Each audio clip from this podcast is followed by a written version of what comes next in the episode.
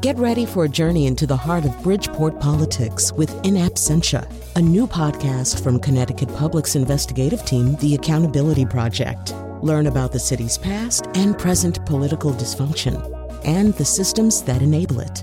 Tune in wherever you get your podcasts. Funding provided by Joe Zimmel and Valerie Friedman.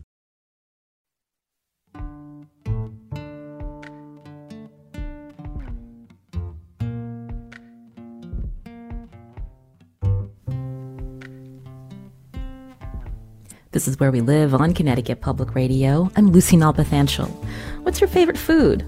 Oftentimes, it's food we ate growing up. For me, it was my mother's potato bhaji and her chicken curry, which I still cannot replicate. I grew up eating Indian food almost every day. So when I went away to college, the cafeteria food was the worst. Hot sauce saved me from all the blandness, a discovery that meant the freshman 15 eventually got me too. Now, fast forward 20 years, and my diet is mostly westernized, but the food I enjoy eating the most is the food my parents once prepared, my connection to a culture I know as a second generation American. Now, South Asians make up 23% of the world's population, and among us is a startling statistic. Researchers say South Asians have an increased chance of developing cardiovascular disease and diabetes. In fact, 6 out of 10 cardiovascular disease patients around the world are of South Asian descent. 6 out of 10. That's according to the Masala study. What's the cause? Is it the food we eat, genetics, social determinants, or several factors? Today, where we live, we learn about the research focused on South Asians living in America. Coming up, we talk to a co investigator at the Masala study. Since 2010, the study has followed participants' blood pressure, insulin resistance, and other measures to understand diabetes and cardiovascular risk among this group. And coming up later, we hear from a food studies scholar at NYU and talk to a Connecticut dietitian. You can join us too, share a comment on our Facebook page, or find us on Twitter at Where We Live. Joining us first on Zoom is Dr. Nilay Shah, a cardiologist and faculty at Northwestern University's Feinberg School of Medicine and co investigator at the Masala study. Dr. Shah, welcome to our show. Thank you for having me. Now, uh, tell us what the masala study stands for. And when we think about the word masala, that word means spice mixture. That's right. Uh, so the masala study, which stands for the Mediators of Atherosclerosis in South Asians Living in America uh, study, is a, a, community cohort of South Asian adults who are primarily first generation immigrants that was started, as, as you said, uh, in 2010 and have been followed since then. Now, atherosclerosis, can you define that for us? Sure. So, atherosclerosis is the process of the development of plaques in the arteries of the body. Uh, we most commonly think about it as it pertains to plaques and blockages developing in the heart arteries, but this can be anywhere in the body. I had referenced that 60% of the world's heart disease patients are South Asians, and South Asians also have the highest death rate from heart disease in the U.S. compared to other ethnic groups. And so, uh, tell us about how you got involved and what's behind this startling statistic. Uh, so, my involvement in this space and work really started from an early age and seeing what was going on in my community. Um, I grew up in the South Asian community of Chicago. And as I went from childhood through adolescence into young adulthood, I would hear more and more stories of people in my family and people in our community experiencing uh, heart disease and heart disease related events, people who needed to go to the hospital and get surgery for heart disease.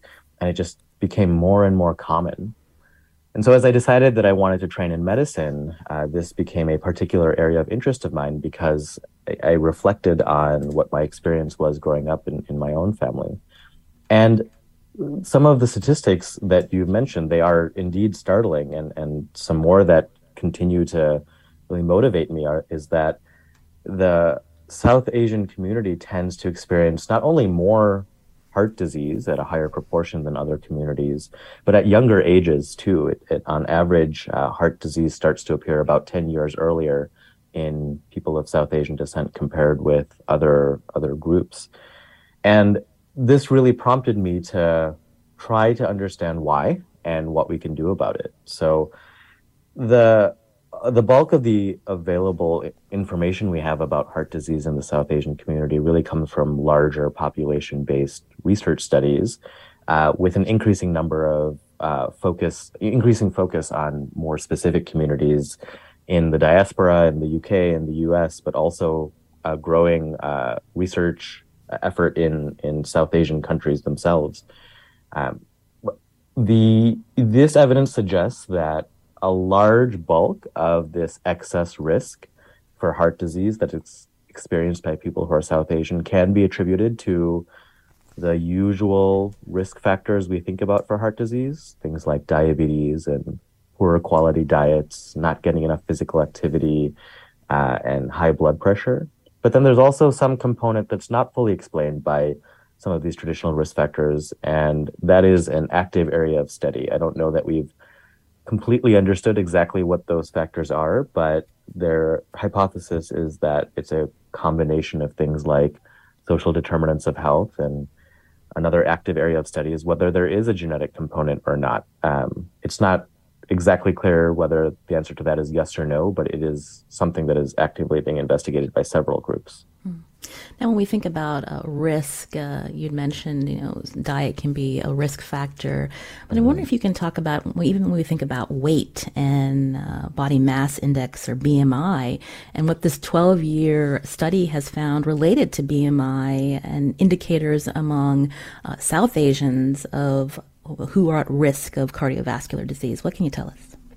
So, uh, body composition, body weight, and BMI are important considerations when thinking about what uh, are the risk factors for heart disease and heart related complications. And here in the US, we often encounter a standard uh, categorization of BMI to identify an individual as being normal weight or perhaps being overweight or a medical categorization of obese. And the information we've learned from the Masala study and other work uh, suggests that people who are South Asian tend to have a higher risk for developing heart disease related risk factors related to body weight and body composition at lower BMIs. And so, for example, uh, the standard categorization for a BMI uh, in which somebody would potentially be labeled uh, overweight starts at a BMI of 25 kilograms per meter squared. And what we've learned is that that inflection point, that point where we start to see increased risk, may be lower for individuals who are South Asian, um, perhaps somewhere around 23, uh, 23 kilograms per meter squared. That is uh, another area of active investigation, what exactly that that threshold or cut point might optimally be, and it may be different for different South Asian populations based on the context in which individuals live.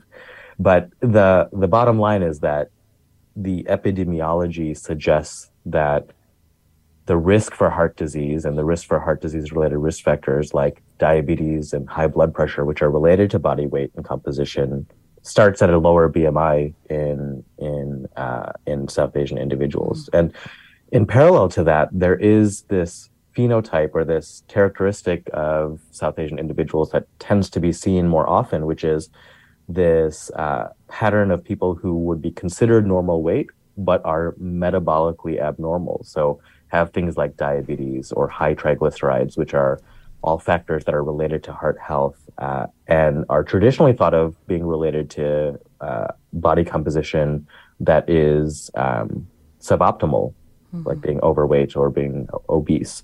Um, but those factors tend to emerge even among normal weight in individuals who are South Asian. Uh, that's an important uh, finding, as you mentioned. It's still ongoing, but when we mm-hmm. think about, you know, if a, a, a, doctor is seeing someone who's of South Asian descent and they have a normal weight, thinking that you know they may not be at risk uh, for mm-hmm. a particular disease, but there are other factors at play, and that's why it's important uh, to learn more about the foods that someone's eating and other risk factors. Dr. Shah. Yeah, I agree completely. Uh, that uh, the implications, in part, are that when someone like myself who sees patients in the clinic encounters a patient who is South Asian, perhaps I should be prompted to screen or look for other heart disease related risk factors, even if a person would be categorized as being at normal weight. Now, another uh, finding from the Masala study, again, this is a 12, it's been going on for 12 years now, is where uh, people of South Asian descent uh, may store their body fat and, and why that um, can be a risk factor as well, Dr. Shah. Yes, that's an important point, and perhaps one of the uh, predominant findings of the Masala study so far. Uh, so, when individuals store fat in in their body, uh, most commonly that tends to be what's called subcutaneous fat, or fat that's stored under the skin. The Masala study uh, of the original participants who have been followed since 2010 uh, did special imaging of the participants to better understand where fat is stored in the in people who identify as South Asian, and there was a higher amount of fat that was identified on average stored in what are called ectopic areas, or essentially fat that's not really where it's supposed to be. Uh, and the areas that uh, stood out uh, in the participants who are South Asian tended to be fat that was visceral, so fat that surrounded the organs, uh, particularly in the abdomen, as well as uh, fat that was building up in the liver. And there is now, over the last few years, increasing evidence that this kind of ectopic fat or visceral fat that's stored around the organs, stored in the liver, is particularly contributory to the development of metabolic abnormalities like diabetes and contributes to the development of atherosclerosis and heart disease risk. And so the why is still an ongoing question. Why does this tend to occur in individuals who are South Asian, perhaps more than other groups? Um, and and it, we don't yet have an answer to that, but it does help us better understand why this population may uh, experience the excess risk. Now, I understand that, today, as we're learning about the Masala study with Dr. Nilay Shah, cardiologist and faculty at Northwestern University, co investigator of the 12 year Masala study, I understand, Dr. Shah, that this study is now expanding to include second generation South Asians and also looking to expand when we talk about uh, South Asians, not just focusing on uh, Indians, but also Pakistani and Bangladeshi Americans. Tell us more. That's exactly right. So the Masala program, just to take a step back, the Masala program started uh, in 2010, uh, led by Dr. Alka Kanaya at the University of California in San Francisco and Dr. Namrata Kandula here at Northwestern. Started as a uh, cohort of primarily first generation South Asian Americans. Uh, and the original enrollment in the program, most individuals identified as being Indian. Uh, the first cohort of Masala participants were enrolled from about 2010 to 2013. And then individuals came back for a second visit about 2016 to 2018 and are now coming back for their third visit uh, through about 2024. And the focus right now in this third visit is to better understand uh, the heart, the changes in heart structure and uh, blood vessel health or vascular health that um, may occur over time in individuals who are South Asian. But as the study uh, proceeded, there was increasing recognition of a couple of things. First, uh, as you said, there is a growing population of second generation South Asians, um, of this first cohort of South Asian individuals who immigrated to the US somewhere between the 1970s through the 1990s. Uh, as these individuals became older and started having families, now we have a second generation uh, uh, cohort of individuals. And the hypothesis is that these individuals likely have different factors that influence their health compared to their first generation immigrant parents. Uh, you know, they grew up in different environments, they may have different social determinants. And so, uh, one active ongoing effort is to recruit and enroll the adult children of the original Masala participants into the Masala second generation study, which is actively ongoing and will try to understand not only what are the unique factors that may contribute to the heart health of second generation South Asians, but how does the health of parents influence their kids and how does the health of kids potentially influence their parents? Mm-hmm. And in parallel, it was recognized uh, as the cohort started to grow. There, there was some uh, secondary enrollment that occurred during the original first 10 years of the study. It was recognized that even within the South Asian community, it is not a, a uniform community. There's quite a bit of variability and variation uh, across multiple different kinds of identities in the South Asian community. And and one of the identities that that particularly stood out was individuals who identified as Indian versus Pakistani versus Bangladeshi. And so in this current wave, there's also a parallel new enrollment of participants into the Masala program uh, who are primarily identifying as Pakistani or Bangladeshi to supplement the information that we have about Indian Americans. That's really interesting. And I understand by 2024, the cohort will include about 2,300 participants in, in California, Illinois, and the New York area. Again, you're hearing Dr. Nilay Shah, cardiologist and faculty at Northwestern University's Feinberg School of Medicine, co-investigator at the Masala study. Now, the Masala study website has a health tip section on a range of topics like how to eat low carb as a vegan, a healthy South Asian diet, how to order healthy at Indian restaurants, and also a carb counting tool. But the website also has Punjabi fitness videos by Dilpreet Batal. Let's take a listen. Breathe in. Breathe out. They frequency switch kasne side. Breathe in. Breathe out. And the link to that Masala study website is on our website, ctpublic.org slash where we live. Coming up, we'll continue talking with Dr. Shah and hear from a food studies scholar at NYU. You can join us too, especially if you're of South Asian descent. Uh, if you think about uh, your lifestyle, the food you eat, and the, your ties to your culture, uh, all important in this conversation. You can join us as well. Find us on Facebook and Twitter at Where We Live.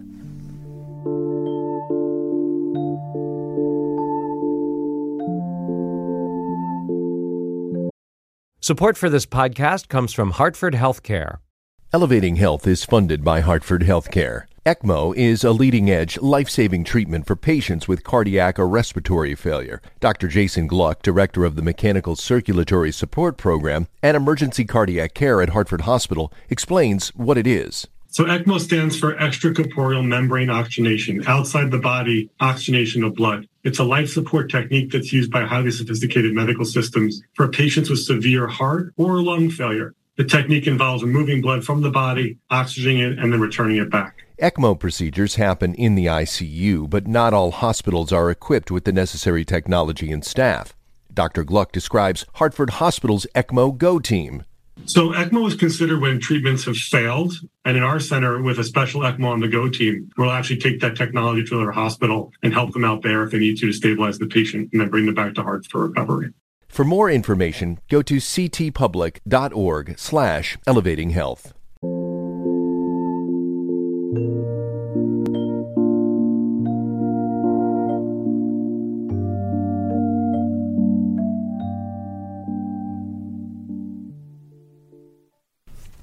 You're listening to Where We Live on Connecticut Public Radio. I'm Lucy Nalpathanchil. Today we're learning about the Masala study. It started in 2010 to better understand why people of South Asian ancestry living in the U.S. have higher cardiovascular disease risk compared to other racial and ethnic groups. With us is study co-investigator Dr. Nilay Shah, cardiologist and faculty at Northwestern School of Medicine. Now, diet can be a risk factor for heart disease, but avoiding certain foods is easier said than done. There's a connection to what we prepare for ourselves and for our families because food can be an important part of our culture. My next guest is a food studies scholar who wrote a book about the relationship between food and identity among working class Hindu Bengali Americans. Krishnendu Ray is professor of food and nutrition studies at New York University, also author of the book, The Migrant's Table Meals and Memories in Bengali American Households. And Krishnendu is also a former faculty member at the Culinary Institute of America. Krishnendu, welcome to our show. Thanks a lot, uh, Krishnendu, uh, I'm wondering if you can tell us a little bit about your book and, and how you looked into the, the changing food habits of Bengali immigrants to the U.S. Yeah, so it's a book based on a survey of 126 households who are mostly uh, what Dr. Shah was talking about first generation um, uh, Bengali Americans. And they mostly came between the 1960s, uh, specifically 1970s into the 1990s. Uh, and, um, and, and so uh, what what it looked at was a survey of uh, Kolkata Bengalis uh, before migration, which is used the city called uh, Calcutta previously, and then a survey of their food habits. Uh, what changes, uh, what changed, what did not change, what did people think about it after their migration. And most of these people migrated between the 1970s and the 1990s. Mm. You're a little hard to hear, uh. If you could uh, sit a little bit closer to your device so our listeners uh, can hear you well. No problem. so when we think about um, uh, eat, how eating patterns change after migration, you know, both day to day versus, you know, the special holidays, uh, what did you find? Yeah, so one of the um, uh, interesting findings was that breakfast, in terms of the daily cycle, changed most dramatically. Uh, and while uh, dinner became more conserving Bengali in a Bengali household, meaning dinner would be typically fish, rice, a sauteed green, uh, uh and dal, which is legumes, all forms of legumes, uh, uh, which is very common in a Bengali American household. In contrast to dinner, breakfast became much more convenience oriented uh, toasts, uh, breakfast cereals, uh, often sweet, of course, breakfast cereals. And that was driven by two things as I talked to people. One was convenience, uh, because early morning, long commutes, uh, children going to school, families going to work kind of put pressure on households, especially in the morning. And most of these people were middle class people who had migrated from a context where cheap labor was available. So, say a typical whole wheat chapati would have been made at home, but by domestic help. And once they came into the United States and once they migrated into the United States, that uh, help went away. Uh, so the pressure for convenience for breakfast food, uh, convenience food became much more acute. And there was a second sense, a psychological sense, that most of these migrants were looking at breakfast as a food to prepare themselves for the American world. They were almost like bracing themselves. So they were ready to open the door into the American world with breakfast. And in some ways, dinner was the obverse. They were ready to shut the door behind them and create a cocoon, a cultural cocoon for dinner in the evening. So if you just looked at breakfast, you would say uh, these people had totally assimilated. But if you looked at dinner, you would find that these folks had, in fact, kept their uh, culinary culture quite hmm. intact. So that was one of the kind of the daily cycle that became very visible in the 126 now, when we think about other traditional foods um, that um, maybe even Bengalis uh, uh, enjoy, like their sweets, uh. Uh, also, we think of fried namkeens, and also this the the amount of sweets made with clarified butter or ghee for Diwali and Navratri. Navratri. Can I wonder if you can tell us more about that? Yeah, so these are Bengalis, and these were mostly Hindu Bengalis that I had studied. And so Durga Puja is very important, especially a specific festival, uh, a ritual uh, called Vijaya Dashami, which is the 10th day of the Durga Puja. And that is when you, for instance, the younger generation and the younger cohort goes around to uh, other uh, Bengali households and uh, touch their feet, ask for blessing, and in exchange, you basically get sweets and, uh, and shingaras. The Bengali word for samosa is shingara. So uh, that was an important part of a ritual. It's, I would say, probably the food that Dr. Shah would not uh, recommend. Uh, but uh, this was, remember, this is once a year, right? Mm-hmm. And so I think it's an important question also of uh, frequency and portion. But uh, that was a very important part of a ritual about being Bengali. In some ways, as important or even more important than, than say, the uh, ritualization of dinner that I talked about before. Mm. Uh, given what you shared with us, uh, uh, I'm wondering if you can maybe respond uh, to the Masala study and the findings that Dr. Shah laid out for us. Yeah, so I, I really loved uh, the study. I was a little apprehensive because diet has become a very contentious issue in South Asia. and there's a tendency to oversimplify um, uh, meaning uh, kind of there's a bit of magical thinking that either one avoiding one food or adding one superfood or becoming a vegetarian is going to solve our problem. And the study shows, after over a decade of study, uh, the masala study shows uh, the situation uh, is a lot more complex. Uh, and for instance, almost half the participants are vegetarians, uh, but in fact have higher risk factors, uh, partly because of Lucy, the things you mentioned before fried food, dairy, fat, sugar, especially sugar consumption. So uh, it, it, was really, um, for me, welcoming um, to have such a subtle um, uh, uh, and a complex study that avoided uh, oversimplification, uh, either in terms of a nutrient or in terms of um, what we should eat or what we should avoid. And the basic question is more physical activity, it recommends it recommends, and one of the things is going to be difficult, I think, it recommends um, is uh, more salads. Mm, I'll, I'll, I'll, give an example why salads, even for Indian vegetarians, is a complicated thing. Uh, and that's where culture uh, matters. My mother has been a vegetarian for the last 40 years, and uh, she has never had a salad. Uh, and partly because Indian notions of uh, cooked food uh, is that salad does not count in the cooked food category. And because she lives, she has lived in Balasore in Orissa, a coastal uh, Indian uh, state, and now she lives in Delhi. In India, it is probably protective not to have salads, partly because of contamination of water and produce. So, sociologists have studied who have who study food. Like there's a group uh, Alan Warde's group in Manchester University, they argue that food is more habitual than available to consciousness and conscious change. They call it uh, kind of a, a more practice oriented. So, one of the challenges in this uh, study, which recommends, for instance, less cooked vegetables, raw vegetables, of course, that is and would be an improvement, dietary improvement in North America. Uh, but that I see is going to be a bit of a problem of cultural constructions of what is good to eat and what is edible. Mm. That's an important point, uh, Krishnendu. Uh, Dr. Neela, Neela Shah is still with us. Dr. Shah, I'm wondering if you can respond to what Krishnendu shared.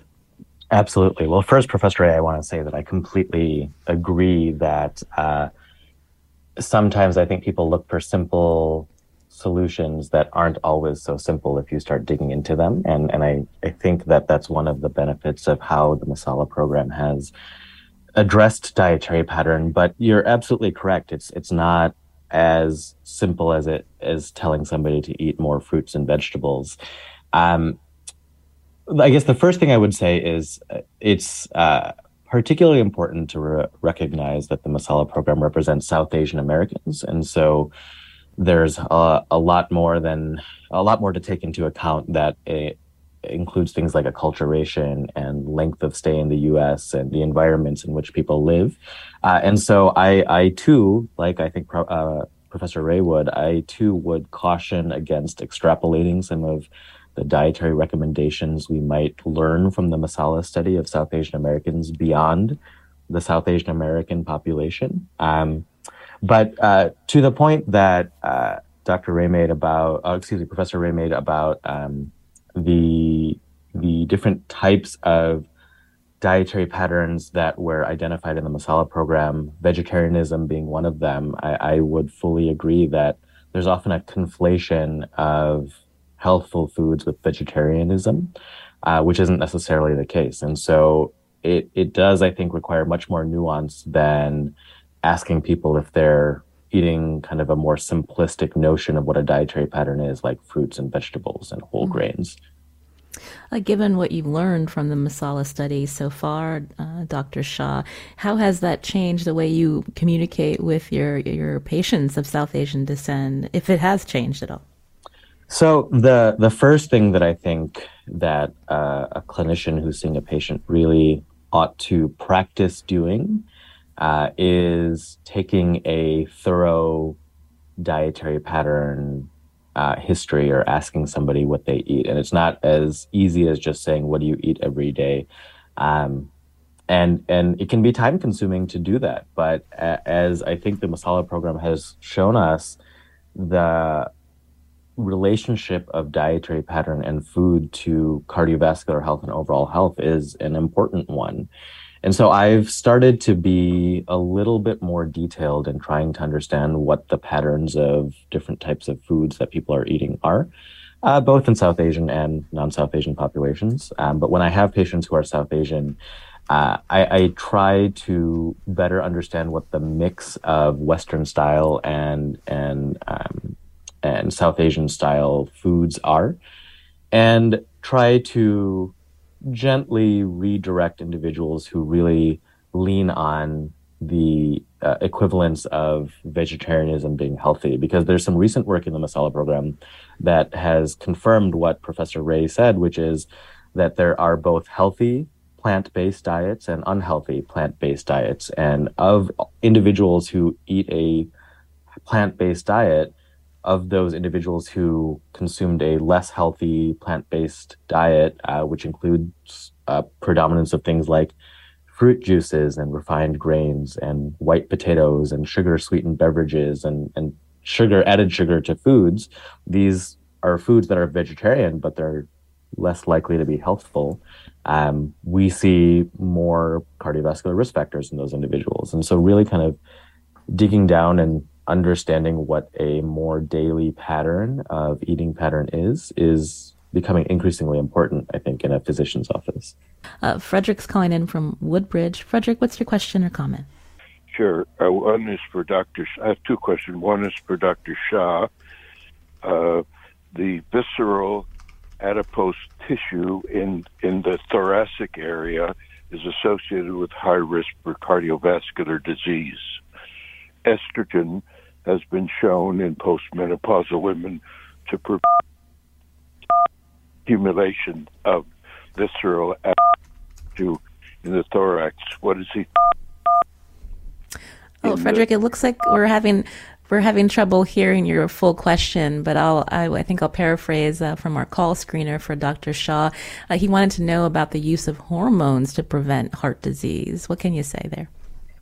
No, that's an important question. And what I think I heard uh, Frederick saying is there's some evidence that suggests that uh, the use of hormones like estrogen may reduce the amount of ectopic fat uh, in in the thoracic cavity, so in the chest. Um, I would be hesitant to recommend that as a strategy just because I don't think that it's one that's been specifically tested in a clinical trial. I am, however, uh, informed a little bit by some of the evidence from a few decades ago about uh, hormone supplementation for the prevention of heart disease, which did not show a significant benefit. This was primarily in women. Um, and so I, I, can't really extrapolate those findings, but I think that before uh, one could say that would be a, a, effective strategy to reduce the risk in this population, I, I think that would deserve further study. I wanted to get back uh, to something that Krishnendu Ray from NYU shared about um, we think about uh, raw vegetables and, and uh, how that uh, may not be a part of, of, of a, a, daily uh, meal plan uh, for South Asians. And I'm also thinking about exercise. we played part of that audio from a Punjabi fitness video on the Masala website, Dr. Shah. But when we think even about um, lifestyle and expecting maybe people to exercise more, but if it's not part of, you know, how they've been brought up, you know, how do you incorporate that? Um, or how do you counsel uh, your patients uh, to maybe adopt uh, more exercise, you know, if they are at higher risk? Lucy, you asking me? Oh, I brought up uh, the point that you made about you know there are different uh, cultural um, yeah. um, aspects as well, and so I'm wondering if we could talk a little bit about that when we when we think about exercise. I'll start with Dr. Shah. Sure. Uh, the first thing I think I try to impress upon individuals is that anything is better than nothing, mm-hmm. and and I I would say that uh, there certainly is a high level of sedentary behaviors in the South Asian population, and probably in non-South Asian populations as well. Um, but the primary encouragement is anything is better than nothing, and I think that there sometimes do seem to be some misconceptions that exercise necessarily requires exercise equipment or uh, exercising at a moderate or really vigorous intensity to the point that someone is sweating and breathless. But I, I especially for individuals who are starting from a primarily sedentary day to day lifestyle, I, I encourage them to recalibrate their assessment of something like walking for exercise. Walking is spectacular exercise, and I usually will counsel individuals to take a little bit of time uh, when they can fit it in their day. Uh, if they are already building in breaks, like at a lunch break, or if they um, take the bus, getting off uh, a few stops early and getting a few minutes of walking in, and then slowly and gradually building that up. But one other point that you made, Lucy, that I think is important is that uh, there are cultural nuances to exercise uh, that uh, ought to be considered, uh, perhaps primarily in the immigrant South Asian population, but this may be relevant for all. Uh, when we think about cultural and gender norms about exercising and, and exercising in uh, mixed sex spaces, um, and the expectation of what individuals in different who identify as different genders would be doing. Um, and I think it's kind of incumbent upon us as clinicians and when I'm thinking about people who work in public health to help create spaces that uh, would be safe and favorable in and, and culturally appropriate for people to exercise. So uh, the level of physical activity uh, as measured in the Masala study is relatively low. Uh, and so there's certainly room for improvement. And the task, I think, is not only encouraging graduated increases in physical activity, but also identifying culturally adapted strategies or culturally tailored strategies that that would align with somebody's conceptualization of, of the norms in their community of, of what's appropriate for activity. And Krishnendu, what's your take? Yeah, no, that's a, uh, that's a very good rule. Something is better than nothing and I think that's an important uh, takeaway. And and one is a cultural thing, uh, and I, I'm hoping it'll also show up in the Masala study in terms of generational cohort. I think it's the older immigrant generation that is coming from a culture where physical activity was something you uh, avoided, partly because it was work, it was laborious work, and we have seen that sociological association where you have a lot of physical activity poor working class people doing it. Middle class and upper class people tend to avoid it because it is associated with a certain kind of class activity. So, one is that uh, structure of kind of thinking about uh, work and working out. Uh, is uh, uh, has to change, and it is already changing in India uh, with the with the younger generation. I think the second aspect is an infrastructural aspect that is important. Um, uh, the early part of my study was done from around, I think, uh, Dr. Shah's neighborhood around Chicago, Naperville, which has become an important part of a South Asian population. Uh, it, suburban communities are often not designed for walking. Uh, in, in, with an interesting landscape or a sidewalk. I had the toughest time. I didn't know when I came to the US, I didn't know how to drive. And I had the toughest time uh, uh, making something an interesting walk because I would often uh, stick out as the, this guy. What is he doing walking down the side of the road where often there are no sidewalks? So there's an infrastructural issue compared to right now in Manhattan, when I, where I live. I walk about six miles a day. It is fun and interesting. Sidewalks are fantastic. Now there are even bike lanes, a thousand kilometers of bike lanes uh, in New York City. Cities are also becoming interesting uh, uh, spaces where we can uh, work out, and South Asians should take advantage of it. Mm, that's an important point. Uh, infrastructure is important too. Again, you're hearing Krishnendu Ray, a professor of food and nutrition studies at New York University, author of The Migrants Table Meals and Memories in Bengali American Households. He'll stay with us, but I want to thank uh, Dr. Nilay Shah, cardiologist and faculty at Northwestern University School of Medicine, co investigator at the Masala study. We're to, you can learn more at our website, ctpublic.org slash where we live. Uh, you know, just a um, to sum it all up, um, the, the study uh, Dr. Shah was really um, to help develop a better risk calculator that uh, that uh, doctors and others uh, can use to diagnose people more at risk to understand this population better. It's certainly work that's being ongoing, uh, and as we follow these individuals for longer, I think we'll learn more about how risk develops over time. Uh, and to Dr. Uh, uh, to Professor Ray's point, I think there's a lot left to be learned across generations as well. So we're certainly excited for what we'll learn. Well, thank you so much for your time, Dr. Shah. You're listening to Where We Live on Connecticut Public Radio. Coming up after the break, we talk to a Connecticut dietitian about the conversations she has with South Asian clients about diet and health. You can join us too. Find us on Facebook and Twitter at Where We Live.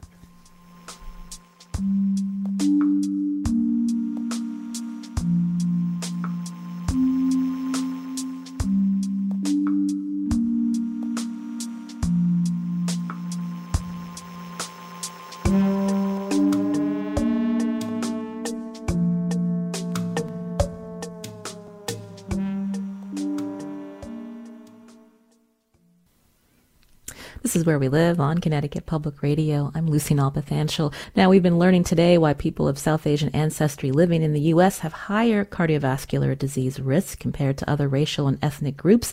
Diet can be a risk factor, but telling someone to avoid certain foods is challenging when food is an important part of a person's culture and identity.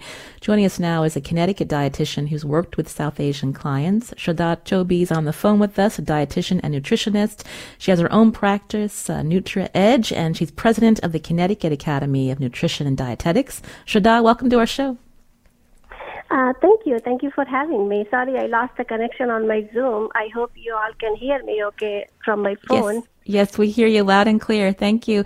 So when we think about um, how you work with your clients, I understand you came up with a, a, a food coaching that uses dots for particular food. Can you describe that for us? Uh, yes, basi- basically, you know, the uh, food coach dot system started with uh, Indian community uh, when I was living in Indiana. Uh, so Indian Women Association, they wanted to do uh, a, a, a, a recipe book for the Indian community, and they were asking me if there is any way I can, you know, label those recipes like, you know, um, um, heart healthy, uh, diabetic friendly, uh, you know, weight loss uh, uh, kind of recipes, and that gave me, uh, yeah, that made me think, you know, what I can do because you cannot label, you know, one food uh, heart healthy and other food, you know, uh, diabetic friendly or you know weight friendly. It's you know uh, it's a it's a combination of you know um, um, uh, uh, basically a diet, and then um, I did another recipe book for another client, and she had a bunch of recipes uh, from her family, and she wanted to um, com- compile all those recipes uh, as a Christmas gift to her family. But all those fam- all those recipes were like you know tra- traditional recipes, you know, a lot of you know fried food and you know foods high in sugar and you know made with you know white flour.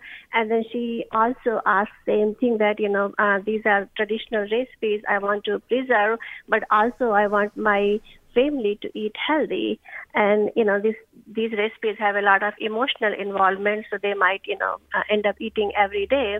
So that you know um, generated the dot system. So basically um, you know i put all of my nutrition knowledge and experience into my dot system. So what i came up with you know green dot yellow dot you know green yellow dot and red dot food so green dot foods basically they are you know lower in calories and they are high in nutrients and a good balance of you know salt, um, uh, fat and sugar, and they make you know healthy snack. Uh, so basically it starts with the calorie because every every calorie matters, every bite matters. Mm-hmm. So yellow dot foods are also like moderate in calories and high in nutrients, so they make a healthy snack.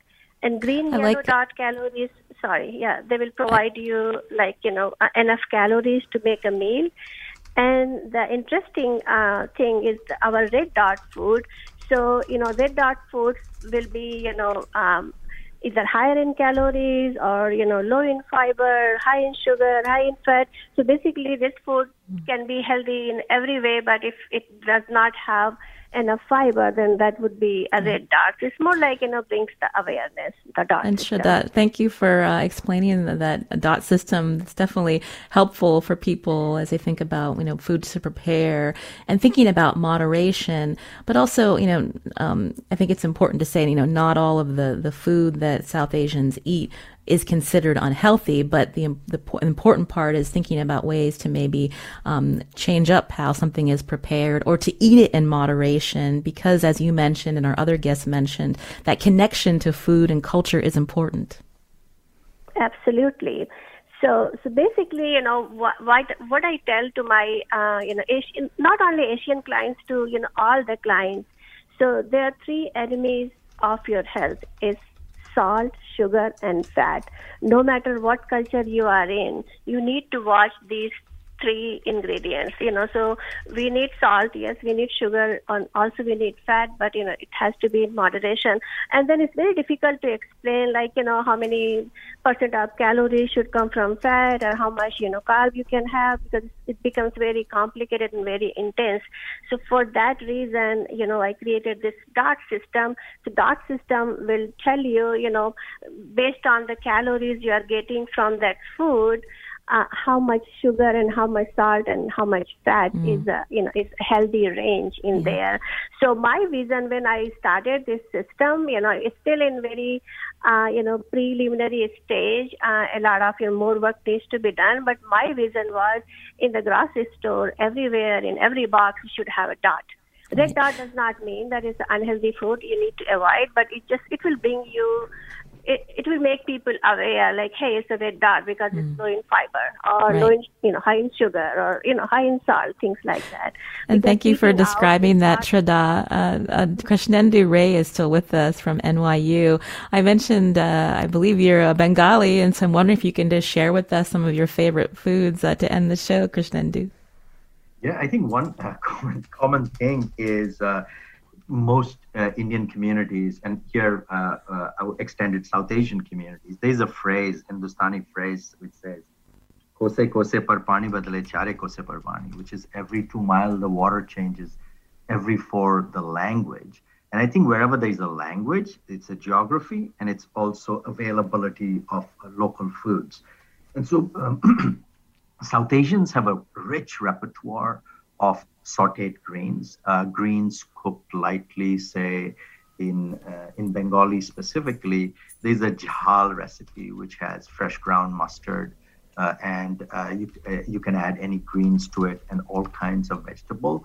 Uh, so I love kind of a chachori which has various kinds of greens, pumpkins and it, squashes, a little bit of potato too, and and then finished with uh, uh, mustard, uh, kind of a chalk, and with panch phoron. Pachparon Bengali five spice that has things like um, fennel in it, and cumin, etc. So there's a rich repertoire all over South Asia of very interesting and good, good cooked greens, which are already there in our repertoire and contributes to a potentially very healthy diet. Mm. Well, it's been a pleasure to hear from you. And I love I can't wait to read your book. Again, Krishnendu Ray, he's a professor of food and nutrition studies at NYU, wrote The Migrants Table, Meals and Memories in Bengali American Households. I understand there's some recipes in there too, Krishnendu. Thank you for yes. your time. I, I really appreciate it. And also thanks to Shraddha Chobi, who's a dietitian and nutritionist, uh, her practice NutriPledge, and president of the Connecticut Academy of Nutrition and Dietetics for joining us here on the show. We thank you for your time as well. I'm Lucy Nalpathanchil. Today's show produced by Sujata Srinivasan with help from our talk show intern, Mira Raju. Our technical director is Kat Pastor. We're back tomorrow. We hope you join us.